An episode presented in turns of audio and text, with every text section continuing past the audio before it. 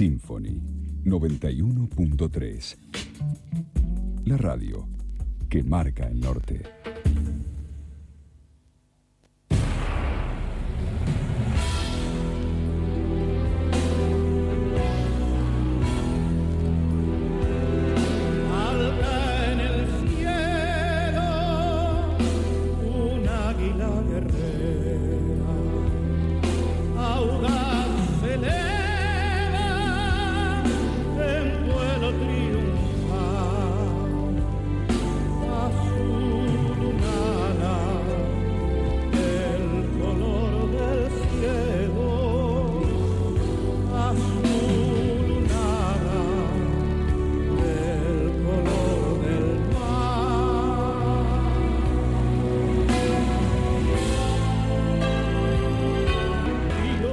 Muy buenas noches amigos, ¿cómo están ustedes? Aquí, como todos los lunes de 20 a 21, abrimos esta ventana de lo que dimos en llamar el Mirador de San Isidro.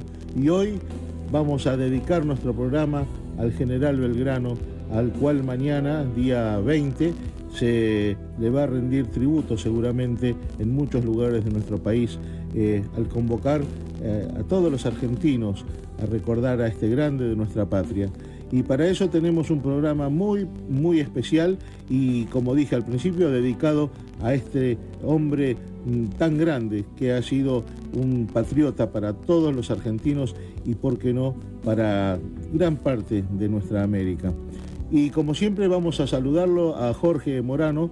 Y Jorgito, gracias por este tema de Víctor Heredia que nos No, trae. por favor, eh, buenas tardes, buenas noches. eh, no, es un, es un honor y más este, en, un- en una fecha así, ¿no? Es- Bueno, amigos, continuamos y como decíamos en el bloque anterior, hoy, gracias al contacto que hace como siempre nuestro productor y amigo y co-conductor Jorge Morano, tenemos la presencia en nuestro estudio del doctor Luis María Belgrano. ¿Cómo te va, Luis María? ¿Qué decís? Muy bien, Jorge. Fernando. Fernando. Fernando y Tan- Jorge. Tan mal. Jorge es nuestro fotógrafo. Sí, fotógrafo, productor, Sí, Un poco de productor. todo. hace de todo. Yo digo fotógrafo porque tuvo la amabilidad el año pasado de, de fotografiar un retrato de mi bisabuela. Sí, Mm. Y con ese retrato pude dar una conferencia. una conferencia ¿no? acá en, el- en la Dirección de Cultura, fue numerosa, así es. muy, mucha gente. Y Luis María, hoy te convocamos como no podía ser de otra manera, para que nos comentes, ya que vos tenés lazos de, de- de sanguinidad, como dicen ahora, ¿no? lazos sanguíneos y muy, muy fuertes con nuestro querido Manuel Belgrano, a quien estamos esta semana y específicamente en el día de mañana 20, eh, rememorando todos los argentinos, ¿no? Bueno amigos, ya estamos nuevamente después de un pequeño corte. Y Luis María, eh, Jorge, tenemos en, eh, como visita y tenemos en el aire a una de las tantas personalidades que han trabajado y siguen trabajando mucho eh, en nuestros medios por un prócer como el que estamos hablando, que es Manuel Belgrano. Y me refiero nada más ni nada menos que a la señora Lidia Satraño Pinky, la señora televisión. ¿Cómo le va Pinky? Fernando Jordán y Jorge Morano. Hola, ¿cómo estás, Fernando? ¿Cómo estás, Jorge? Bien, muy bien, Pinky, gracias. Muchísimas Yo no me he gracias. ocupado tanto de Belgrano, apenas 50 años. Sí, bueno, eh, no, no es poca cosa. Pinky, le agradezco muchísimo, no nos conocemos personalmente, pero sí nosotros la conocemos muchísimo por eh, semejante trayectoria. Y ayer anoche tuve el gusto de oír su programa, como cada tanto lo puedo hacer, eh, por las ocupaciones que uno tiene, ¿no? A veces me, me cuesta trasnochar un poco, pero siempre en cada programa suyo encontramos a, a esa persona que quiere y siente tanto a su país, pero que además de querer y sentir a su país y a su gente, eh, tiene una devoción tan grande por este gran prócer que fue Belgrano. Ah, sí, eso es irrenunciable. Sí. Y acá junto a nosotros está el doctor. Además, yo creo, sin desmerecer a San Martín, que Sí. fue eh, uno de los hacedores de la libertad de América toda, Exacto. el libertador de la Argentina es Belgrano, porque la Argentina llega hasta donde llegó Belgrano con sus ejércitos. Exacto. Seguro. Si Justamente. Belgrano no hubiera desobedecido la orden de bajar a Córdoba, Claro. la Argentina terminaría, no sé, ni en la General Paz. Sí, sí. Y justamente de esos temas estamos hablando en el aire, que lo tenemos acá en el estudio, a nuestro amigo el doctor Luis María Belgrano, que la ah, saluda. pero ¿cómo está usted? ¿Cómo Pero- le va? Muy bien, eh, ten- tengo un gusto enorme de oírla. Yo Sí. también, yo también. Usted sabe que a mí me emociona, usted es un pedacito de él. Pero Eh, sí, ya, ya sé que, que se emociona fantásticamente con el recuerdo de Belgrano. Y desgraciadamente solamente en un par de veces tuve la ocasión de verla en vivo y en directo, así. Y nos hemos encontrado en algún acto.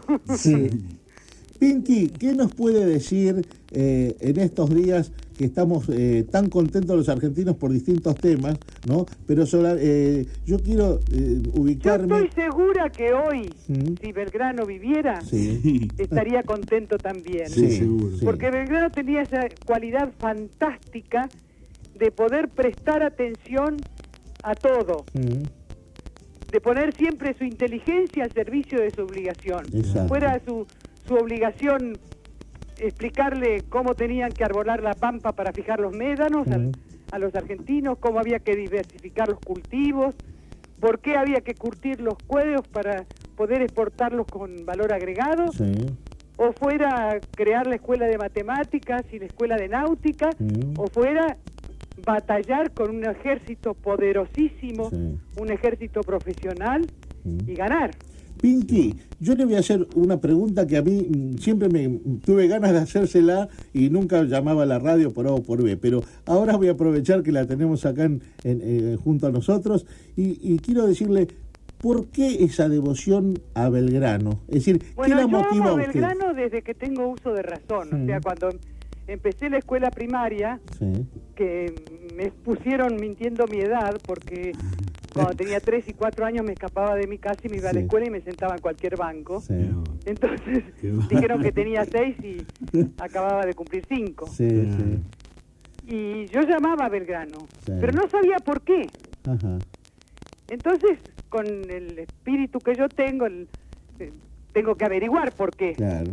Entonces empecé a investigar su vida y me encontré con este hombre formidable, Sí. corajudo, Mm. Brillante, Se transforma la voz cuando lo nombra. ¿eh?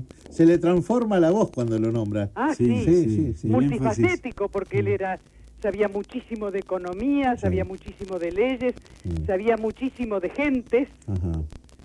y sabía muchísimo, que lo tuvo que aprender en un curso acelerado, de cómo comandar un ejército. Sí, sí, sí. Es San Martín el que dice que Belgrano es el más grande general de América, no lo Justamente, digo lo- yo. Justamente eso estábamos conversando con Luis María recién, ¿no? Entonces, lo que pasa que como Belgrano no, no viene de una carrera militar, no tiene prosapia militar, Mm, entonces han querido desdibujar Sí, su envergadura como general claro. frente al ejército Exacto. argentino. Mm. Y- Pero yo no me olvido nunca de la retirada de Vilcapugio y Ayohuma, Sí, ¿eh? sí, Sí. sí, sí. Fue- cuando el ejército paraguayo Sí. se formó en fila india, eran más de 2.000 hombres, eran, que eran más de 2 kilómetros, porque hay que calcular con el caballo un metro. Claro, Sí. claro, sí, sí. Y a medida que iba pasando el general derrotado, le iban presentando armas, todos, en honor a su coraje. Qué bárbaro. Sí, sí, sí. ¿Cuántas ¿Por cosas qué no nos cuentan olvidamos? eso? Sí. Claro. Pinky, ¿qué nos pasa a los argentinos que no somos lo que soñó Belgrano para este país? Y nos pasan tantas Usted lo tiene que saber. Usted lo tiene que saber. Esto, esto, que, esto que estoy diciendo yo, Mm, de, de dibujar la figura de Belgrano sí, Sí. y solamente enaltecer la figura de San Martín, sí. que fue un gran hombre, no Sí, lo sí, desde duda. Fue un desde principios del siglo pasado, o sea, del 1900, Mm, fue una postura militarista sí. donde de pronto trastocaron y entonces empezaron los golpes de Estado, los gobiernos militares, la- los políticos que, salvo honrosas excepciones, no han sabido estar a la altura de las circunstancias, Sí, sí, sí. Un desmoronamiento de la ética Sí, sí, sí, sí. cosa de la que el general Manuel Belgrano sabía mucho. Claro, sí, nos daba lecciones. No elecciones. ¿Qué, qué vida rica y cuántas aristas tiene Belgrano como hombre, como militar, como eh, abogado, como economista. Sí, Por eso digo que siempre ponía la inteligencia Sí, al sí. servicio de la obligación. exacto. Fuera la, la obligación ganar una batalla o hacer un bailecito para las niñas tucumanas. Sí, sí, sí, sí, sí, exacto, sí.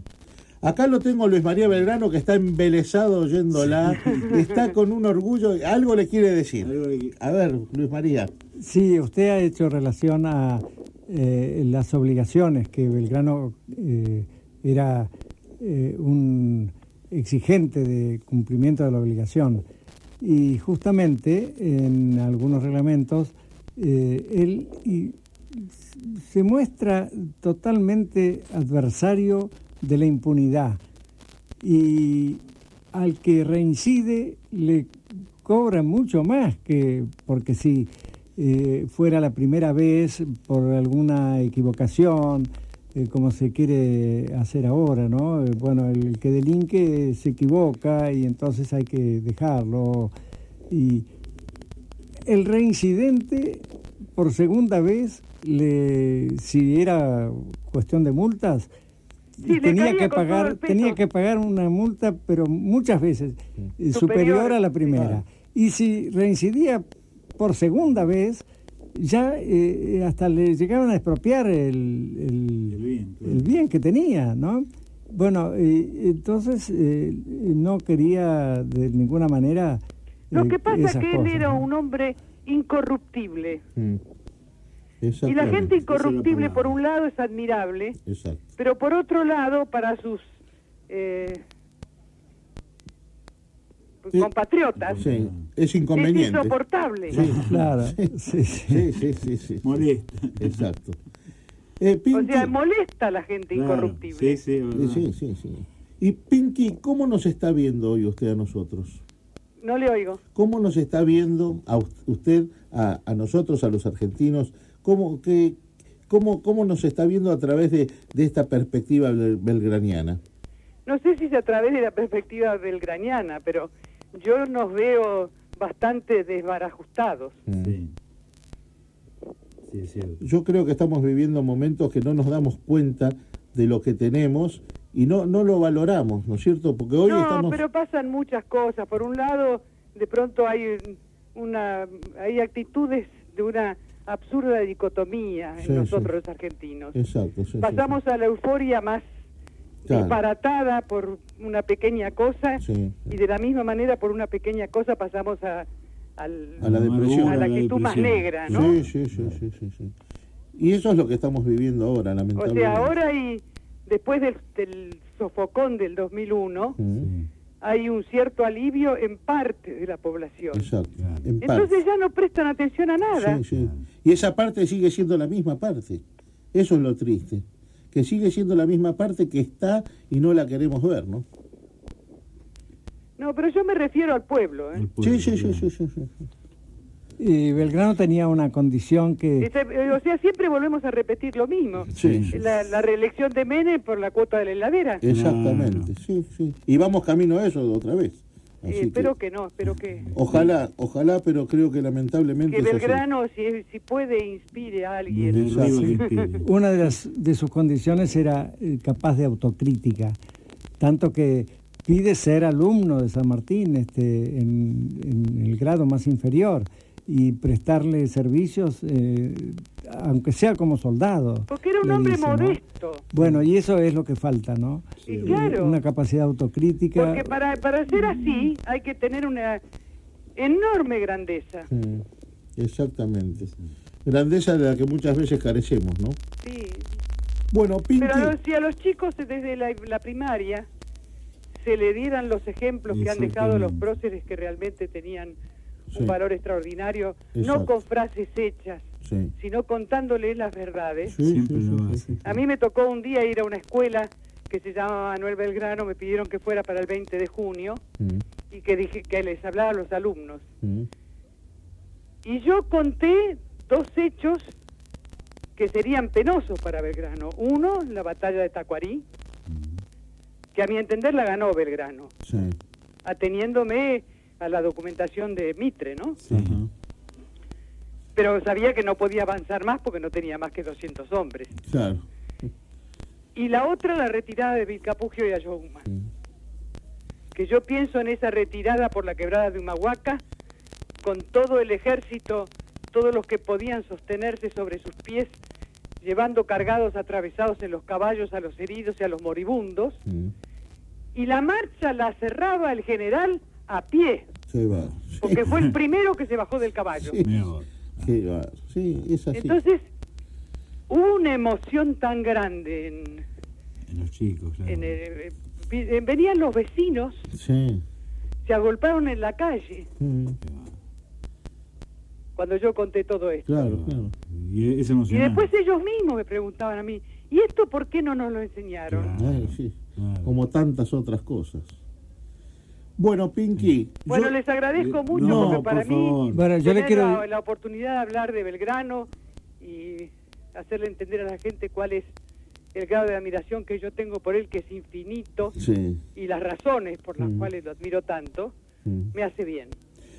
Bueno, Pinky, Fernando Jordán la saluda ahora y Fernando, un beso grande. Pinky, Jorge, te habla. eh, te, beso, Jorge, estoy eternamente usted. agradecido por el favor bueno que nos hiciste en, en estar en el programa y bueno, eh, a tus órdenes para lo que necesites. En Bueno, salúdenme a todo el pueblo de San Isidro, por favor.